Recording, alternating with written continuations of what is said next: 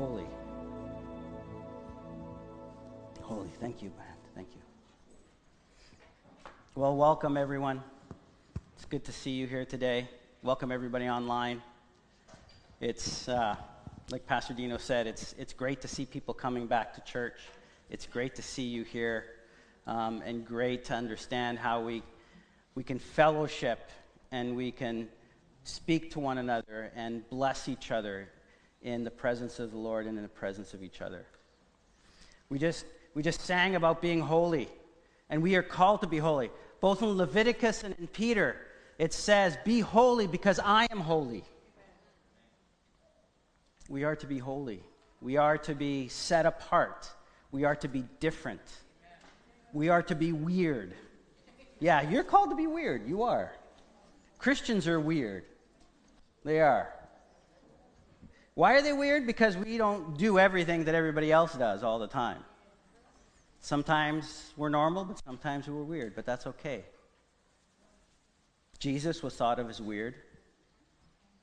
You know, as the more he spoke, the more he taught, the more people thought he was weird, but some people thought that was a great weirdness, and so they were attracted to him. Others one thought, oh, you're a threat. Guess what? If we're going to be holy, because he is holy, if we're going to be his disciples because we follow him, that's the same reaction we're going to get when we follow Christ. It is. It is.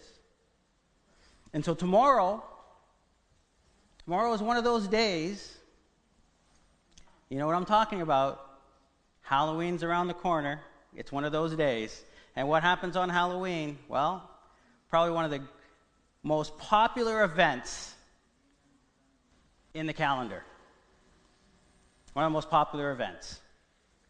And we've heard some great sermons from Pastor Dino around what happens on Halloween. The evil, some of the things that go on.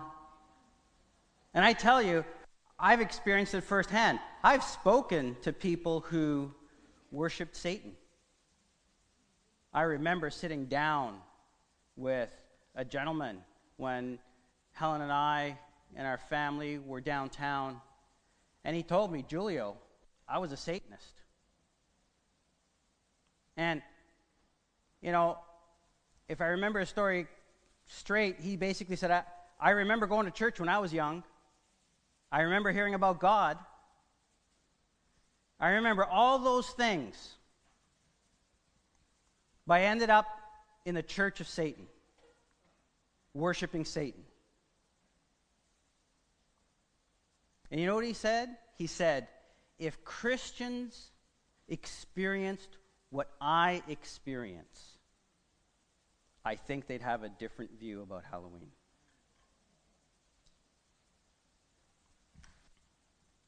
But I know it's a controversial thing. You go on the web and you'll see people speaking about how we should participate, other people saying how we should abstain.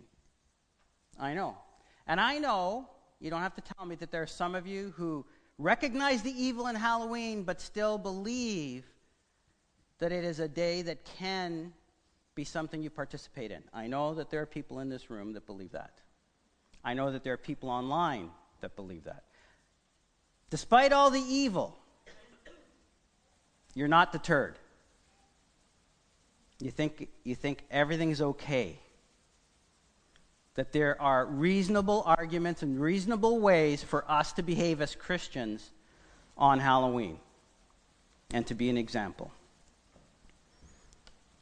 There are many of us who maybe have the opposite view. But let's look into this. Let's look into this today, because I want to dig into this side of the story and say, what are Christians saying about participating in Halloween, especially those who say that it's okay? I want to deep dive into that. I want to know what they're saying. So I scoured the internet, as we all do, right? I scoured the internet, I tell you, I keep telling my kids, you know, when I went to school, you know, there was no internet. I had to spend weekends and nights in the library going through those catalogs. And you know what? We used to have those paper catalogs, you know, and you had to pull these, and they were long, you know. When they started, libraries started getting, you'd peel this paper catalog off and it would come out, and it felt like it would come out 2 meters. And you'd be going through, okay, take it out, okay, the book is over in this section, so I have to go up to the third floor to section this and find all this information. It used to take me, this was the frustrating part, it used to take me probably half an hour to find a book that I think was valuable, and when I got there, it didn't tell me. I had to go through the table of contents, maybe go through the index, maybe find it, and then maybe it was useless. And a lot of times you just took a whole bunch of books home, and then you'd hope one or two were good out of the 10 that you took. And so today, the internet is like such a great place. You just go, boom. Nowadays, you save so much more time. It is so much easier. Everybody is on there. Everybody with all the different views. And so here are some of the ones that I heard. Well, other Christians do it, so I can as well. Right? Well, so-and-so does it. This church does it. I hear that a lot. I know this Christian family do it, and they do it, and it's fine. Or I know this church does it, and they do it every year, and it's fine. So if it's fine for them, it's got to be fine for me, right? No. That's good. That's good. Then I heard this argument. Well, Julio. I can see some people saying, Julio, what's the difference between Halloween, Christmas, and Easter? Kind of got a point there. I think most scholars would recognize that Easter probably didn't happen in April. And in fact, should we even be calling Easter Easter?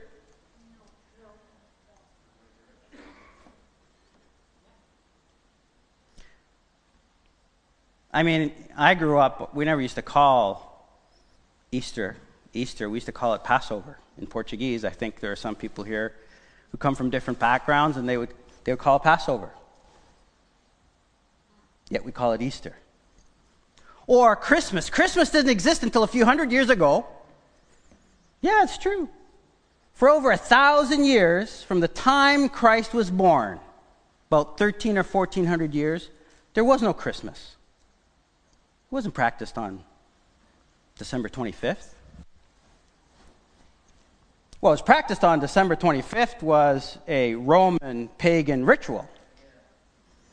What was practiced on April was a pagan festival, just like the pagan festival that's being practiced tomorrow.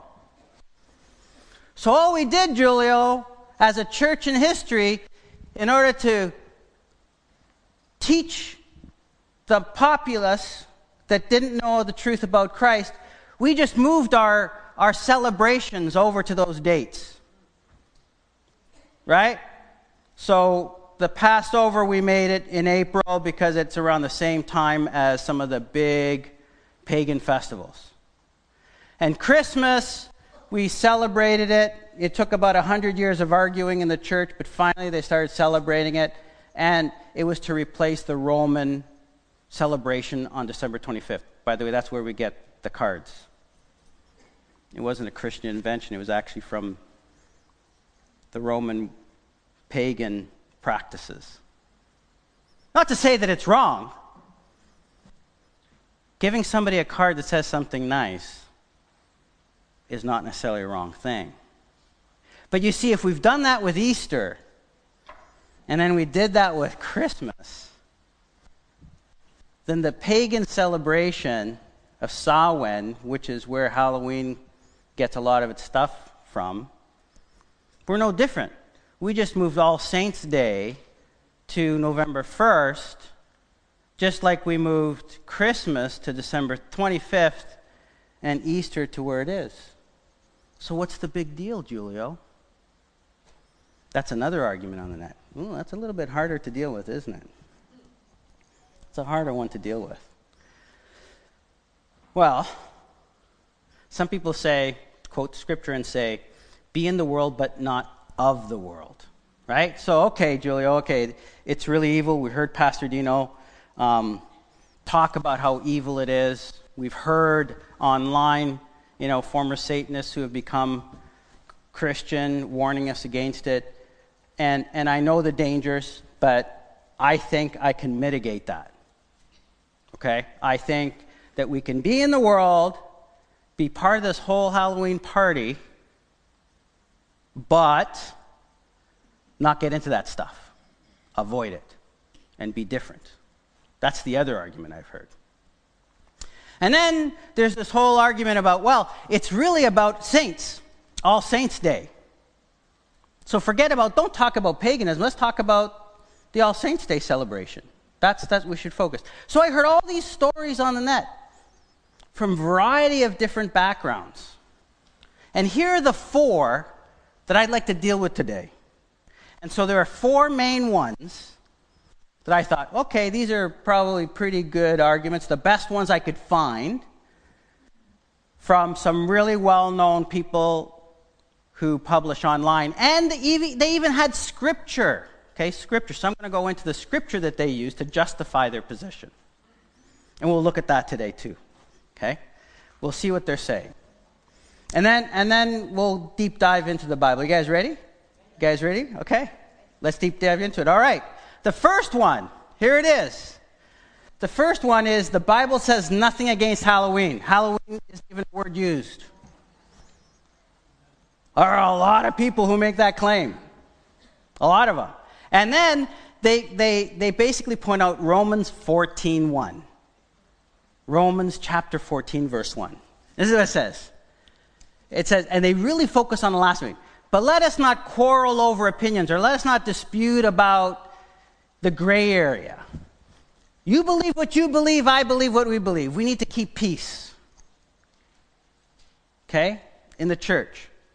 I believe that we can participate in Halloween because really it's about Hallows Eve and it's about All Saints' Day, it's about the Holy Day, and that's what it's about, and that's what I'm going to focus on. And you have your opinion, I have my opinion, and I respect you, Pastor Dino and Pastor Julio, but this is my opinion. And so they'll quote Romans 14:1. Now, Romans 14:1 is not about talking about evil. It's completely taken out of context. And so to use this scripture doesn't make any sense to me. But I tell you, you look online and a lot of them use it. In fact, a lot of different denominations and Christians and pastors will use that to justify their view of things that might be different from yours. Here's another one. Here's another one. You know, well, before I go there, let me say this to you. If Romans 14 was real, if Halloween wasn't in the Bible and it was all an opinion, I have one thing I'd like to say. Okay? One thing I'd like to say. And this is based on what we know and what you know deep down in your heart. And here's a quote. Made famous by Obama, but not originated from Obama, but it says you can put lipstick on a pig, but it's still a pig.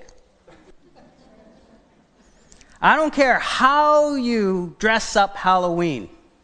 I don't care how you make things cute. I don't care how you actually go about it. The very fact of the matter is Halloween has evil in it. You cannot skirt that issue.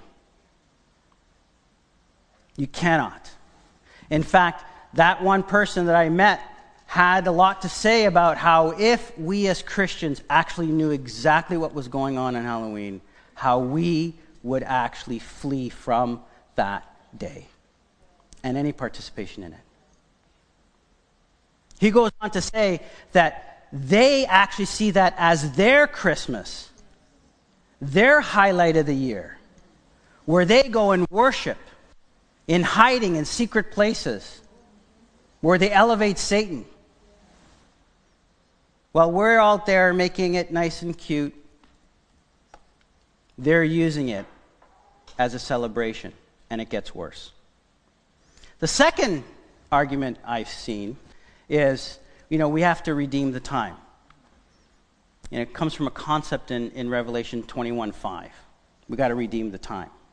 Okay? And he who is seated on the throne said, "Behold, I am making all things new." And he said, "Write this down, for the words are trustworthy and true." Another piece of scripture being used to justify, well, I can go into Halloween and I can make things new through the power of Christ. This was an argument. And I'm going, wow. Talk about being totally, totally out of context. First of all, you're not Christ. You cannot redeem the time. Only Christ can. And here, these are Christian writers and pastors who are using this scripture in this way. My goodness. I remember hearing 10, 20 years ago that the level of Christian understanding of scripture is declining year after year. And I'm seeing it. I'm seeing it with my own eyes online. How they use scripture to justify positions that make no sense. And a lot of the people who fit into this camp will say, well, we can do things, just like at Christmas, to diminish the impact of the pagan festival on our Christian way of doing things. Well, guess what? Christians have been trying to do this for hundreds of years. It didn't just start now. Anybody ever hear of Reformation Day? Yeah? That was started a few hundred years ago because the reformers, the Protestants, didn't want their children to celebrate either the aspect of Samhain, which is the pagan festival, or even the Catholic concept of All Saints' Day. So you know what they did? Is they created Reformation Day, which is they had all their children dressed up in Bible characters. And they had parties. And they tried to do this year after year. And we've been trying for centuries to try and make placate, if I can put that, whole impact of Halloween.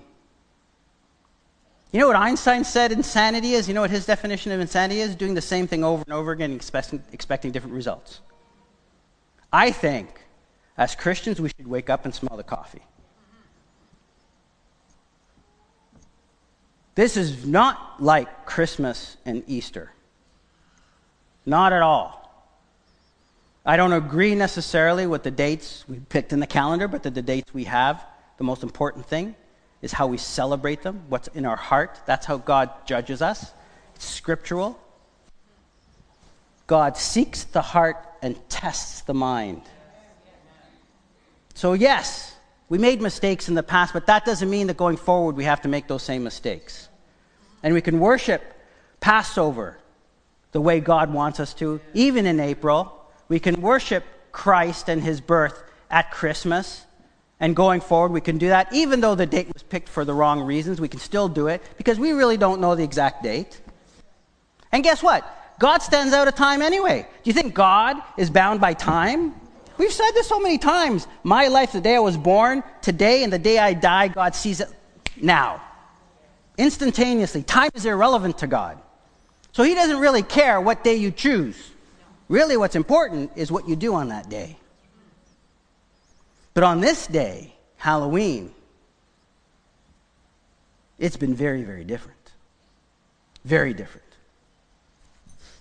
Some people will hand out tracts or try to do something to try and you know what? I'm not going to judge you on handing out tracts.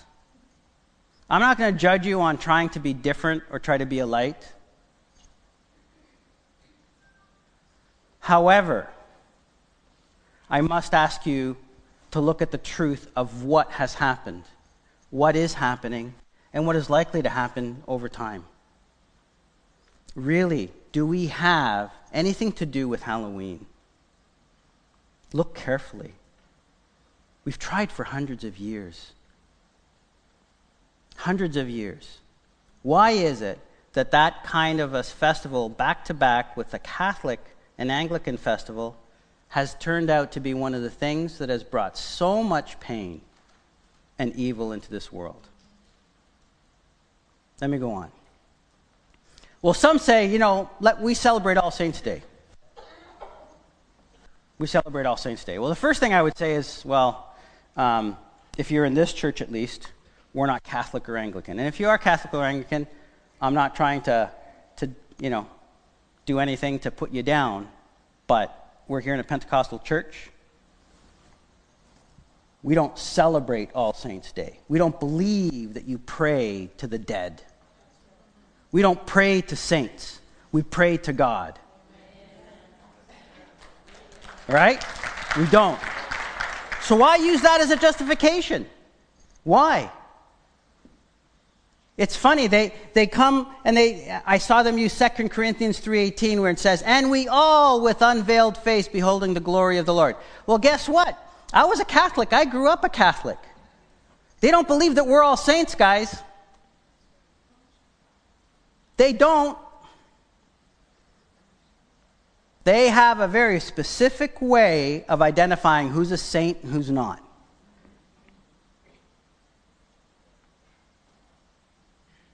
And as Christians, we believe that we're all saints.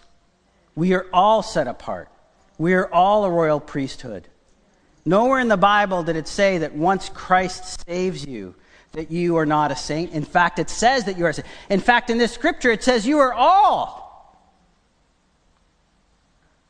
And so then they try to argue, well, then if we're all, why don't we do All Saints' Days and celebrate All Saints? Well, you should do that every day. You should do that every day. Not pick a day. You should do that every single day. We should be thankful of what Christ did. We should be thankful of who we are because of him. We should be thankful of each other. We should be thankful that we have each other to keep us in line, to support each other. My aunt, I'll tell you a story. My aunt obviously was Catholic. And in my family, my parents and us were one of the first ones to become Christian and not be Catholic.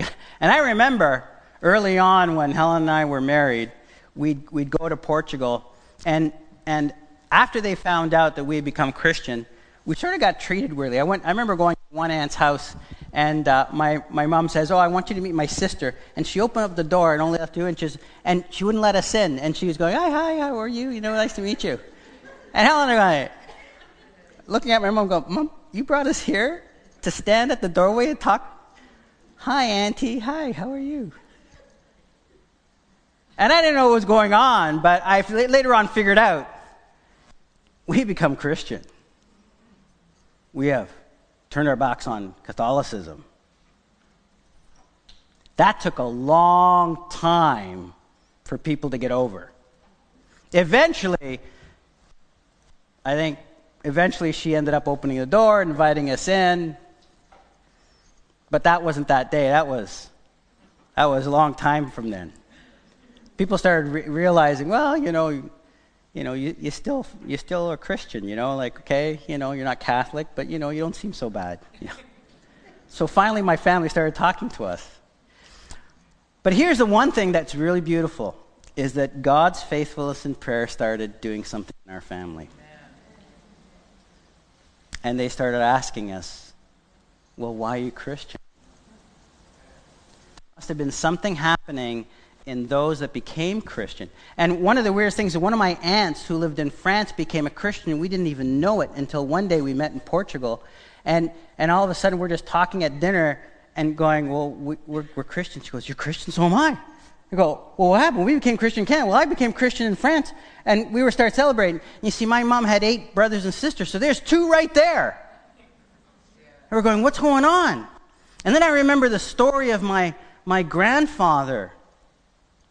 When he was growing up, he got a Bible from somebody in a town nearby that he used to do business with. And back then, you weren't allowed to have a Bible. In fact, you could be fined or go to prison for having a Bible. So he hid it, and he started reading it. He started to realize that the truth that was in the Bible is something that a lot of times as Catholics, they didn't practice.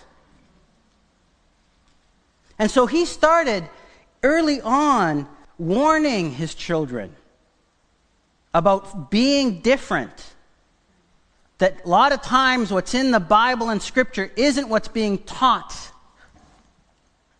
or that what they do isn't what God wants them to do. And so what ended up happening? One aunt, two aunts, a third aunt, and then my third aunt, the third aunt who became Christian. This was a funny story. So here it is. So she becomes a Christian. And she's seeking God. But you got to understand that my aunt, she was very Catholic, very Catholic. Okay? She loved the saints. When All Saints' Day came, she had all her saints lined up, all of them. And we would walk into her house, and there'd be a fireplace mantle. And there were all these little statues of these saints, all lined up, perfectly. You know, and she would go by and, oh, you know, they're made of clay. But to her, they were like something real. And I prayed to this one for this, and this one for this, and this one for this. And I said, wow, this is complicated. And so she became a Christian, and then she realized, like, we didn't go and judge her and say, you know, like, what you're doing is wrong. And that's one thing we got to be careful as Christians, is not to start, when people become a Christian, or even people who are non-Christians, we start pointing fingers. Oh, you're doing this, and you're doing that, you shouldn't do that anymore. We should let the Spirit do that. Okay? Not us. It is very easy for us to become judgmental as Christians. Very easy. And we got to stop doing that. Because Spirit sometimes might deal with something for me today that maybe for another person he deals 20 years from now. Remember, time is irrelevant to God. I've told you the story about the friend of mine who smoked, came here, and somebody was on him. Well, what if God chooses to deal with this smoking 20 years from now, because there's now? We got to let the Spirit do the talking. And the only talking we should be doing is on our knees for that person. So my aunt. So my aunt didn't say anything about it, but they prayed. And then finally the conversation came up about the saints.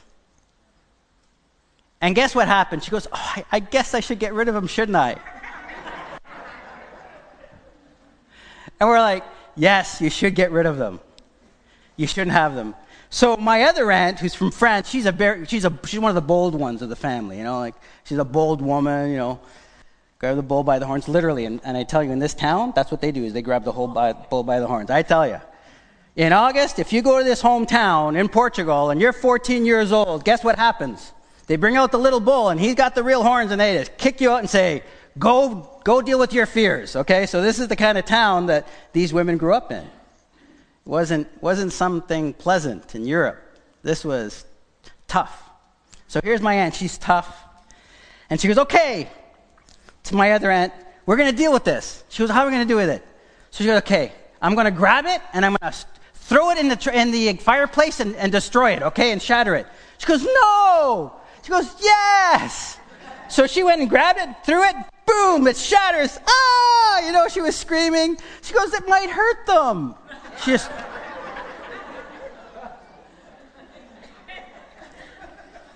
Well, they ended up getting all through them.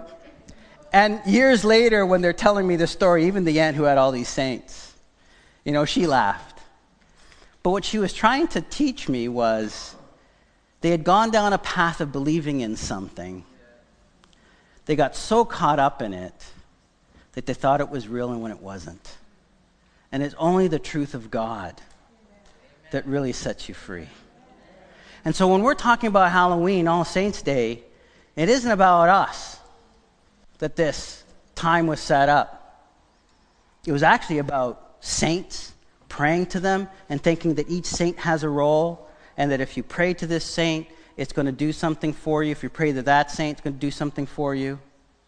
Guess what, guys? It doesn't work that way. So whether it's because of the evil of the pagan ritual that happens on the day before, or because of the All Saints' Day understanding, neither excuse to me is it makes any sense. Neither.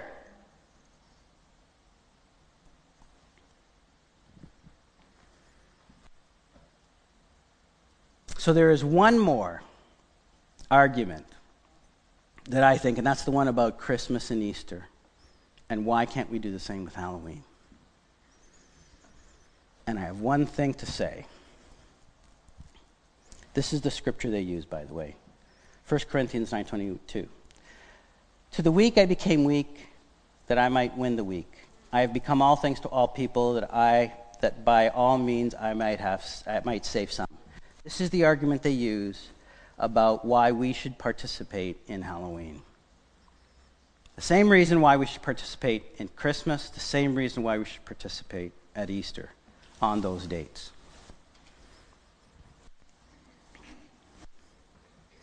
But let me ask you something.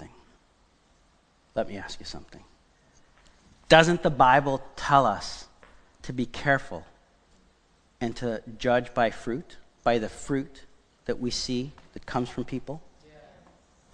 Doesn't the Bible say that? Doesn't the Bible say that you can't get grapes from thorn bushes or figs from thistles? Well, let's see what happens on Halloween. Let's talk a little bit about Halloween, whether it's All Saints' Day or Samhain or the combination. Let's see what happens. Number one, most horror movies and even the most disgusting and vile movies are inspired by this day. And in fact, in Hollywood, they use this day as the day to actually release a lot of them, or to release documentaries that lead up to it, right? Serial killer documentaries, movies, everything, any kind of evil. They're trying to bring out on this day. If this day was such an easy day to deal with, would we do that? I was talking to one of my children, and they were telling me about how twisted young people are with all this stuff that's coming out, with the serial killers, with all that's happening. And you got to ask yourself, why do they bring it out on as you're approaching Halloween? Why do all these releases come out as they approach Halloween? You got to ask yourself, why? So let's look at the fruit of what's happening. Let's look at young people. There have been many studies that have shown that the scariness of Halloween, which a lot of us joke with a lot of us try to pass off as cute, has psychological impacts on children when they become adults. It's a proven psychological fact, especially in that age of 6, 7, 8. And that's one of the most popular ages to take kids out. And they get exposed to really, really terrible things. And they laugh because they get shocked. But you know what? That laughter isn't a laughter of jubilation. And the impact is pretty heavy. Look at what's happening to all the stuff that's coming out, the serial killers, everything that's coming out. I read this article, and it's a Twitter article. And it comes out, and it's about how this reporter online is just blown away by how all these girls are fascinated by these serial killers. Okay? And he's tweeting. He's interacting with them. And guess this is one person that he's interacting with. And listen to what he wrote. He said to this one girl online on Twitter, "But you identify as a feminist." So he's saying to this girl, "You're a feminist. Isn't men killing, raping, eating women kind of the opposite to feminism? Or is it the fact that this is exactly the kind of thing you're not supposed to find attractive that makes it appealing to you so much?" So this is what this person wrote. "I am a radical feminist who also happens to be highly attracted to people that abuse and murder women." This makes no sense to me whatsoever. Oops, I actually don't find Dahmer attractive anymore. She once found this guy. Do you know that this guy, when I was growing up, because of everything that he did, they sealed those files for nobody to read, and then they just opened up recently? But it was so ugly, the kind of things that he did, that they sealed them from the public. And now they're completely available. She says, I like Bundy and Ramirez a lot better. Ha ha. This is online. This is online. And you might think, oh, Julio, this must be in the States, right? This in the States? No. There's an account, a Twitter account in Canada with thousands of teenagers on it. A Canadian Twitter account. And this is what this reporter goes on to say is, and its followers actually follow infamous serial killers and rapists like Rich Ramirez, and they put his face as a profile pic. So when you're on Twitter, that's the profile pic, is this guy. A short scroll through its feed, I found a tweet that showed photographs taken at the crime scenes of victims of the Hillside Stranglers. A pair of cousins who murdered 10 women in Los Angeles between 1977 and 1978. The women in these photos were naked and had been dumped at the side of the road after being raped and killed. This is what teenage girls are posting and watching. This is twisted. This is wrong.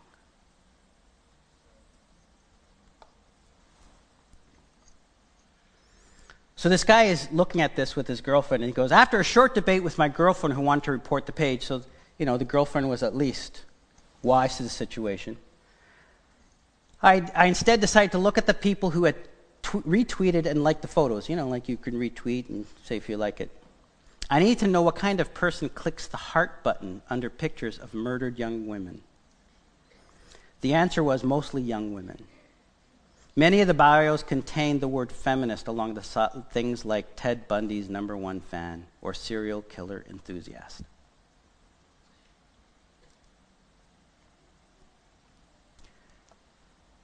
We are called to be holy. We are called to be holy. If there are things in this world that we are supposed to run away from, that are bad for us, more importantly, that are bad for others, should we participate in it? Should you join this Twitter account just to check out these photos? Do you think that you can look at these photos and just for educational purpose so you can get to understand what's going on? Do you need to do that? Now, some people online, yeah, I'm of the conservative sort. I admit that. And there are some people who are more liberal, and you might know people in the family or other Christians, and they might say, Julie, you're taking this too far. Halloween isn't that bad. Come on, if you do it right, it won't be that bad. So I went to the Atlantic Magazine. If you guys don't know what the Atlantic Magazine is, probably one of the most central, left-leaning type magazines in the United States. The Democrats love this magazine. And so I wanted to get some information to say, am I just being some conservative, radical here? Or where's your sources of information? And here's one source. And the Atlantic Magazine said that there have been studies, lots of them, in the U.S. that looked at what costumes do to children and adults. And what they found is that the way you dress and what you dress with has a huge impact on how you behave. They did a study that looked at, if you're recognized as a child when you come to take the candy and when you're going trick-or-treating, versus not being recognized, how do you behave? And so this researcher would have candy outside, and a child would come up all dressed up. And if the child if they could recognize the face, oh, you look so pretty. Thank you for coming. Take a candy, and the person would walk away. But they'd be studying. They'd have a camera there and be studying. And so when the child was recognizable and was wearing a simple costume that wasn't so out there, they would only take one candy. But when the child came with a mask and a very negative-oriented, evil-based costume, oh, I can't recognize you. Oh, you look scary. and they walked away. You can take one candy. When they walked away, they took more than one candy. In fact, a lot of times they would take a fistful. And guess what? Children who dressed this way were 3 times more likely to take more than they were given permission to. And so they decided to try and test this with adults. If adults dress up in these costumes, do they behave differently? Guess what? The same result. The same result. You cannot think that you can touch. This isn't about touching the garment of Christ. This is about touching the garment of Satan. And think that you cannot be touched.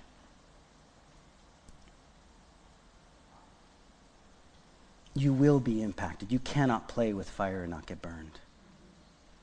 You will be impacted.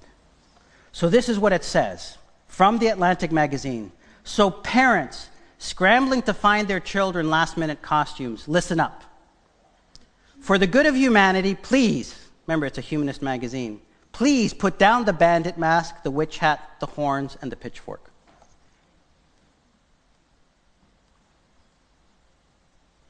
So it isn't just radical Christians who are saying be careful. We're starting to see that a lot of other people are also saying there's something not good about this celebration. There's something not good about this celebration. Of course there isn't. 1 Corinthians 1:2. I remember when we were downtown, and we'd see a lot of this kind of stuff when we were downtown. And I remember there was once, and there's evil everywhere, right? There's Satanists around the corner, there's prostitution, there is human smuggling, there is, like the corner in which we went and served the Lord to try and be a light was a place where everything you can imagine in Toronto came into that place, and you saw it all. You saw it all. And there was one thing that one day I really remember, that one year, and we rented, there were these 2 other buildings beside us, and in one building, there was one of these palm reader people, soothsayers, rented the floor next to us in another building because it's all these little shops in downtown Toronto on Queen Street. And so here we are at church, and then we have this act of evil happening right beside us. And then within weeks, guess what happened? In the building, 2 buildings over on the other side of us, a new bar opened up. Bar and restaurant. Guess what it was for? Witchcraft. You could go in and have a drink, enjoy the bar, and the drinks that they would give you would be concoctions that the witches would make.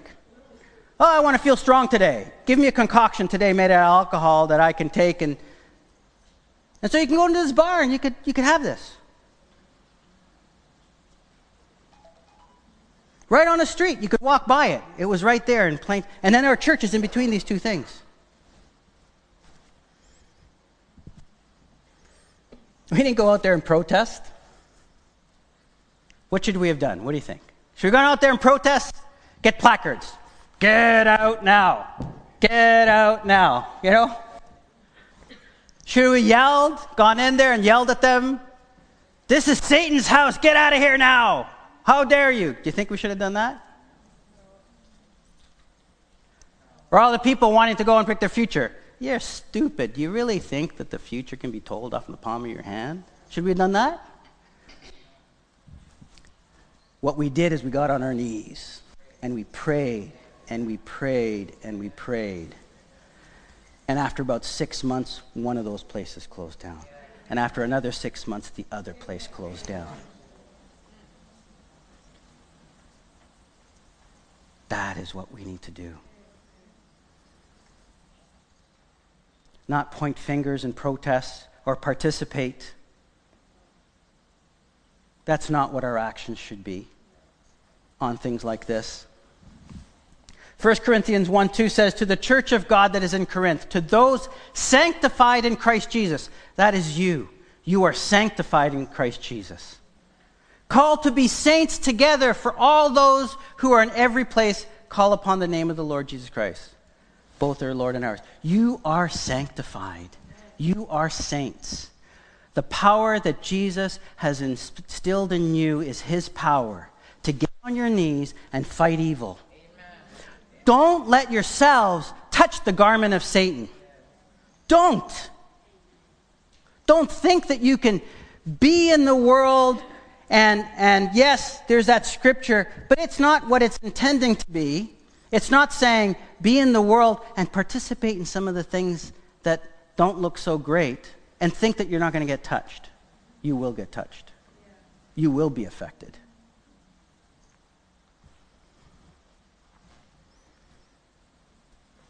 What would we do? Well, as a family, every year, Helen and I felt this isn't something for us. And so every year, we would want to do something for our children that was fun. And so what do? We'd have a family night every Halloween. We'd ask them what their favorite movies are. We'd order their favorite food. We'd turn off the lights and we'd go down and we would just have family time.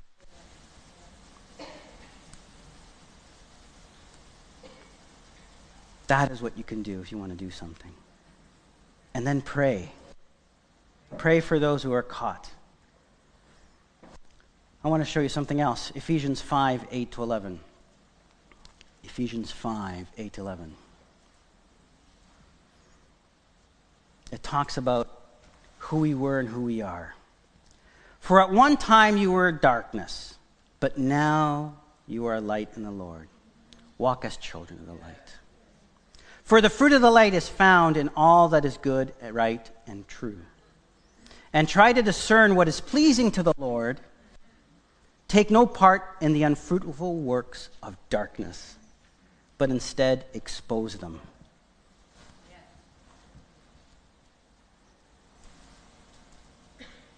We know the truth. We know what happens with Halloween. We know how children are affected. We know, and you know what? It's kind of embarrassing sometimes when I present evidence that's scientific based. You know why it's kind of embarrassment? Because I know that from our cultural perspective, we're very scientific based. And so if I bring out a truth in the Bible, and I say, well, the Atlantic Magazine says this, and the psychology, the magazine for psychologists says this, it kind of adds validity and evidence to that. And I do that because that's something I do. I look for that because I'm a scientist myself. But in a way, sometimes I'm a little bit embarrassed. Why? Because I shouldn't have to do that. I shouldn't have to. I remember when I work with the youth, I say, guys, if you think science... I mean, I'm not saying that science is bad, because I took science. And I say, pursue science, because it explores about learning what God has done. But let me make something clear. If you took one of my biology books from when I was in high school or university, and you took it and you went to write your midterm in university, you'd fail. Why? Because that evidence, that truth is ever changing. The universe is so big, then it's smaller, then it's bigger every 10 years. But the truth of God never changes. The Word of God never changes. It is the most read, the most sold throughout all of history, even today. And so we who have the Word of truth and the light in us, what are we doing going back and dealing with darkness? Even in the Old Testament, Deuteronomy 18, 11 to 12 says this, there shall not be found among you anyone who burns his son or his daughter as an offering, anyone who practices divination or tells fortunes or interprets omens, a sorcerer, a charmer, or a medium, or a necromancer, or anyone who inquires of the dead. For whoever does these things is an abomination to the Lord. And because of these abominations, the Lord your God is driving them out before you.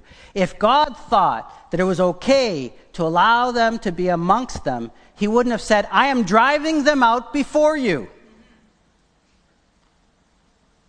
If God's desire was to separate his people, to make them holy, apart from those practices that are in the world, why are we as Christians trying to justify trying to be part of something that is clearly spoken about in the Bible as evil?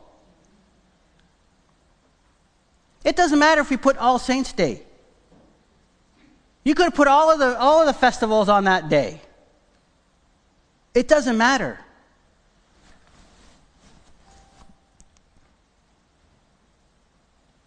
Matthew 7:16 says this, you will recognize them by their fruits. Are grapes gathered from thorn bushes or figs from thistles? Let's look at the fruit of Halloween. I know people will try to point out one perspective, and this is the perspective that they will try and point out. Oh, it's children. Look at them. They're just going out and getting candy. There's nothing wrong with that. And you know what, guys? I'll be the first one to say this. If someone is not a Christian or believes what I believe and they do that, I'm not going to judge them for it. Because they don't have the truth that I have. They don't. So at work, my colleagues who say they take their kids out trick-or-treating, they think it's perfectly okay because they dress them up in cute little costumes and they go out and they get candy. Because that's what they think is okay.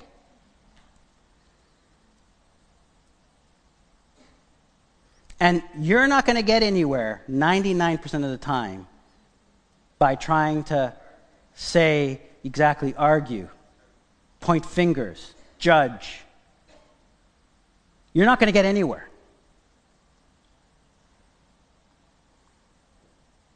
And until the truth of God is revealed to them, then I can have a conversation with them. Just like my aunt. Until God had revealed to her that those saints were not good, we couldn't go into her house and destroy them. But you here know the truth. And if you didn't, you know it today. If you were here last year, you would have heard it. What are you going to do from here on in today? That is my challenge to you online and here. What will you do from here on in today? All those arguments that try to make exceptions, because I know a lot of you search the net and you'll search, is Halloween okay for Christians? Google will pop up 100 pages saying, yes, it's okay. Famous people, sites that are famous, sites that 99% of the time might say something that is true, but on this one, it's like off. Guess what I say, guys? It's the same thing I say to the kids. It's the same things that I said 20 years ago when I used to teach newcomers class at this church. It's the same thing I'll say to you. If anything comes out of this mouth that is in opposition to what's in the Word of God, ignore what comes out of this mouth, even though it's the person sitting up on that pulpit. Even though I've gone to school for numbers and numbers of years studying the Bible and Scripture, it doesn't matter how much numbers or letters I have beside my name. It doesn't matter how many years I've been doing this. It doesn't matter how many churches or denominations I've worked with in the past. It doesn't matter how many pastors I know. That Scripture precedes anything I say all the time, all the time, all the time, all the time. And if what I say isn't in Scripture, then ignore me and do what Scripture says. So don't search Google for your answers. Search the Bible. Search the Bible.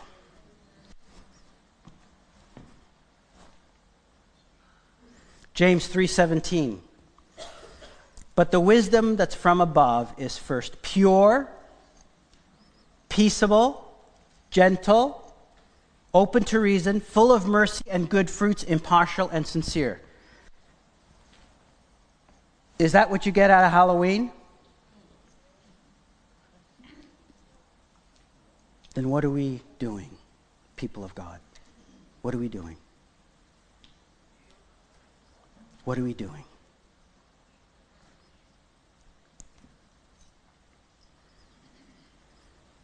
The scripture I chose for today is 1 Peter chapter 2, verses 9 to 12, and it says this. You are a chosen race. You are a royal priesthood, a holy nation, a people for his own possession, that you may proclaim the excellencies of him who called you out of darkness into this marvelous light. Once you were not a people, but now you are God's people. Once you had not received mercy, but now you have received mercy. Beloved, I urge you as sojourners in exile, some translations say aliens, to abstain from the passions of the flesh, which wage war against your soul. Keep your conduct among the Gentiles honorable, so that when they speak against you as evildoers, they might see your good deeds and glorify God on the day of visitation. You are a chosen race. The marvelous light lives in you. You were aliens. Guys, it's okay. You know, I remember they used to ask me, and you know, people at my work would come to me and say, oh, look at my daughter, she's dressed as an angel. I said, oh, she's pretty, you know, cute. Very cute, right? And then they'd notice I didn't say anything. They would go, do you take your children out on Halloween? I go, no, we don't celebrate Halloween. Oh. Most people would just leave it at that. Some people might judge you for that. And then some people might get curious and want to know why. And that's the Spirit at work. We are not to be the same. We are not to be the same. In all aspects, not just Halloween. Halloween represents a day where you have to make a choice. And yes, your children might get confused. Or even some of your family members might get confused. But don't judge them. Love them. Just love them. Love your neighbor. Love your coworker. They'll ask you, just tell them what's on your heart, what you feel, without judging. And maybe the Spirit of God will create a conversation that can actually lead to something beautiful. You know, that is the most effective evangelism in this world, when Christians are holy, because he is holy. And instead of all this content online that saddens me, of all these people trying to justify why we should celebrate or participate in Halloween, we should be actually abstaining from it. We should be running from it. I read earlier Romans 14:1. It says about, you know, we have different opinions. But you know what Paul's saying is, he's saying, look, if you have different opinions, don't quarrel. Don't argue. Later on in the same chapter, he goes, don't judge. You might have different opinions, don't judge and don't quarrel. So how do you deal with it? You deal with love, humility, patience. That's how we deal with these issues. But let me say one thing. Whether you agree with me today, whether you agree or not agree with Pastor Dino last year and the year before and the stuff they presented, if you agree with me or you don't agree with me, there's one thing as Christians, if you are Christians, if you are set apart, if you are saints, there's one thing that you will agree, is that Halloween introduces a lot of evil. That we can all agree on. And that evil has negatively impacted children year after year. That no matter what our efforts is, you're not going to change Halloween, because the spirits of darkness worship Halloween and they will fight to keep it. If you disagree with me, you cannot agree with me on that. And guess what? And if you disagree with me, there's another thing you can't disagree with on. Satan will use Halloween to trick people and to get them to follow him, just like the guy told you earlier in this story. Guess what? He told me it was through Halloween, Julio, that I was introduced into darkness.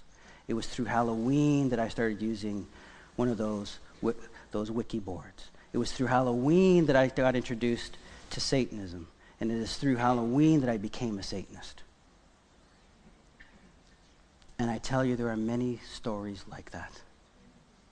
Many.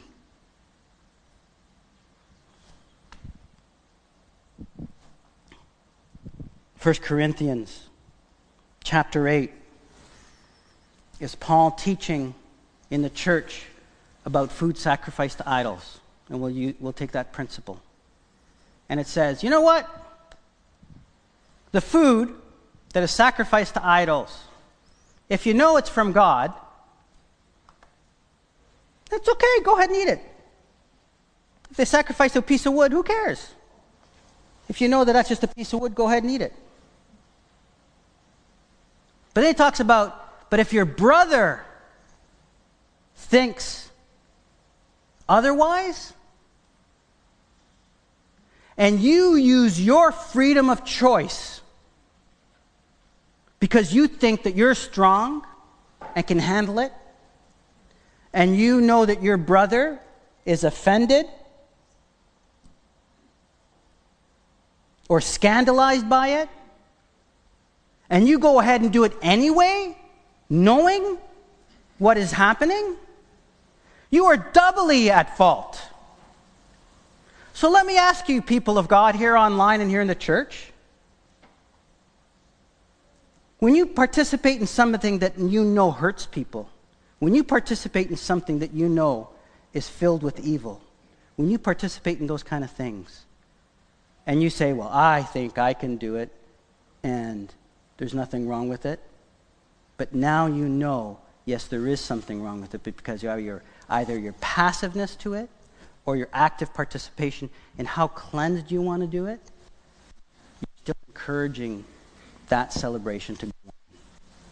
Your neighbor's going to see it, your family's going to see it, your co-workers are going to see it, and so they're going to think it's okay. You go to church, so it must be okay. And guess what? It might be one of their children that end up starting to play with a wiki board. It might be one of their children that because they allowed it, because they look at you as Christians and think, well, if you think it's okay, then it must be okay. That's your responsibility. And you will be held accountable for it. It is not benign. And no matter what you do, you can't erase that fact. And so today I'm calling you, please, please.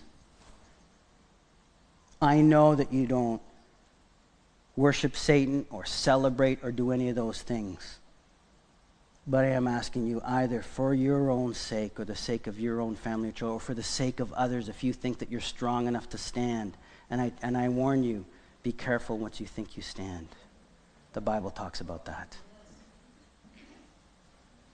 But even if you think you can,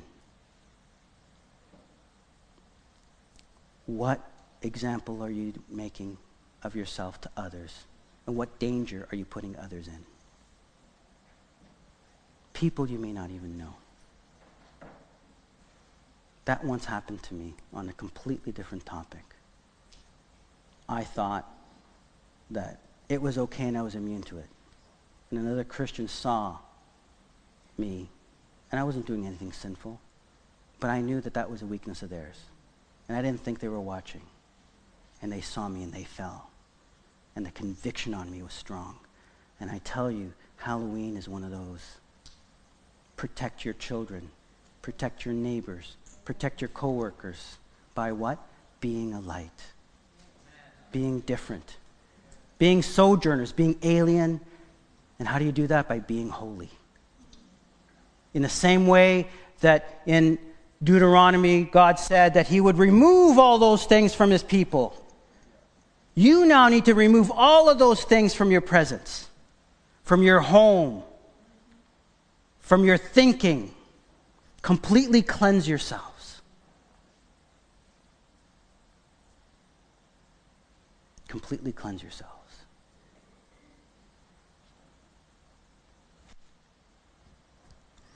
So let us stand. Let us stand. We are going to pray. We are going to pray. We are going to pray for God's guidance on us. We are going to pray for loved ones, for people we know that are in this trap. We're going to pray for God's truth to permeate everything that we do. We are going to pray for God to help us to be holy. And most importantly, we are going to go on the offensive, and we're going to pray against the evil that is out there, that is trying to destroy people, that is trying to lie to people, that is trying to take people to hell, because we are Christ's army. We are his soldiers, and it is through prayer that we do battle. And today we're going to do battle. We're going to do battle here today in worship and prayer. And I want to call people prayer warriors. You don't have to come to the front, but I'd like to call the people who want to pray, who want to come to the front and just pray. Come to the front as we worship. Pray and start praying out loud, and start reprimanding Satan, and start calling for God's truth and holiness to fill this church. Josh, please, come up. Let's pray together. Let us gather together here in the front, and let us bring this holiday that is coming tomorrow. Let us bring that to the Lord, to some of the lies that are out there, and let us know the truth. Amen? Amen.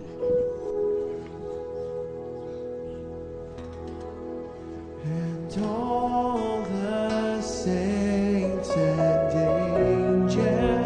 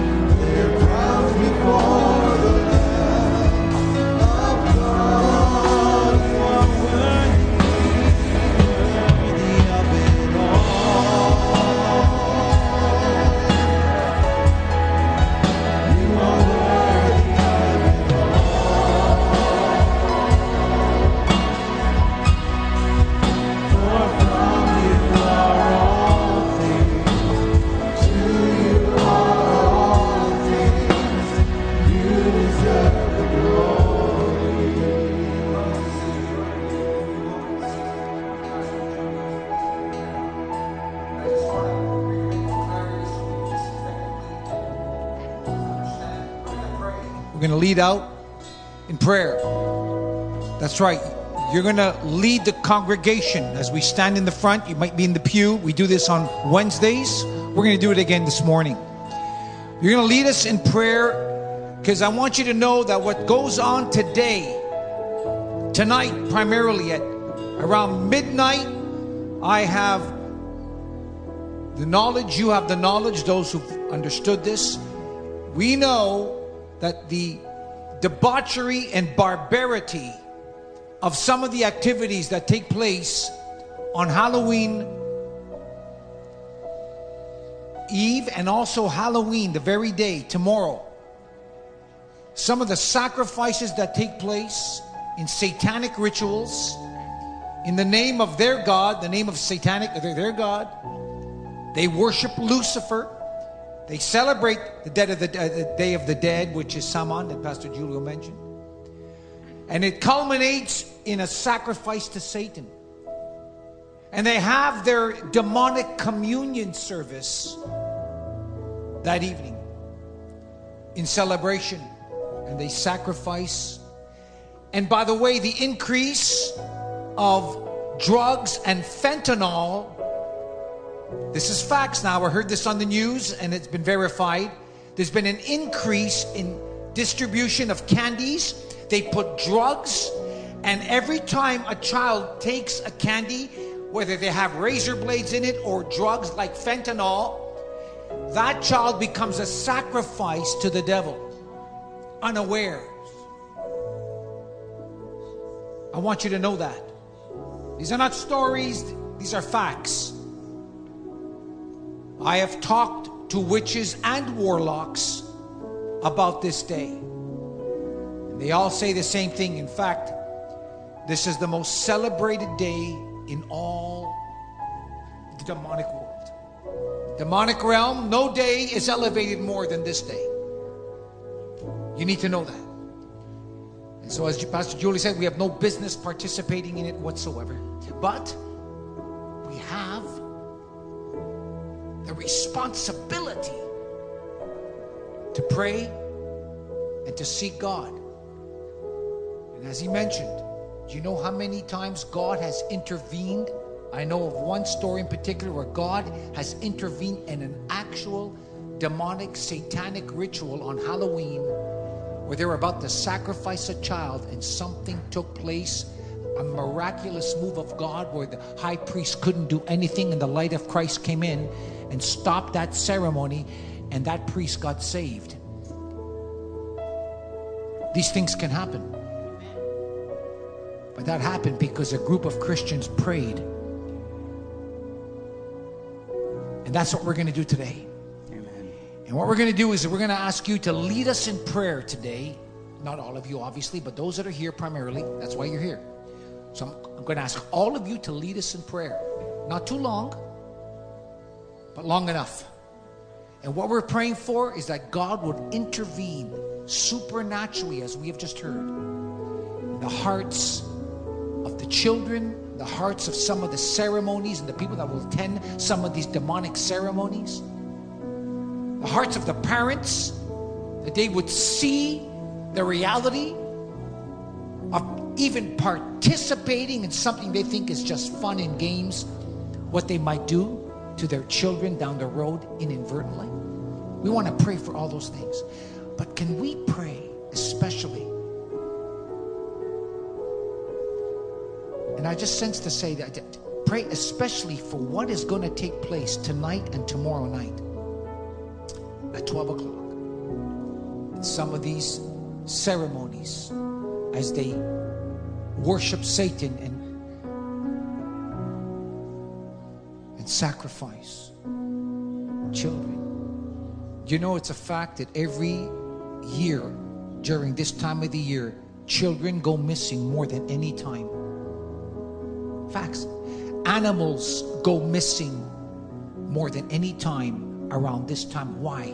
Because they're sacrificing animals, and these children that go missing, that are never found, I'm going to tell you something. It's hard for me to say. A lot of them have been sacrificed to the devil. I know it's crude and it sounds horrific, but it's the truth. I'm telling you, this is the truth. Our children are under attack today more than ever before. We're seeing an increase in this, even in our commercials, where drag queens are making commercials, and now they're ministering to the children. That's what they want to do. They want to minister to the children. It's all a ploy of the enemy. The devil wants to destroy and attack our children. more than you can even imagine. Christian friend, it's time to pray.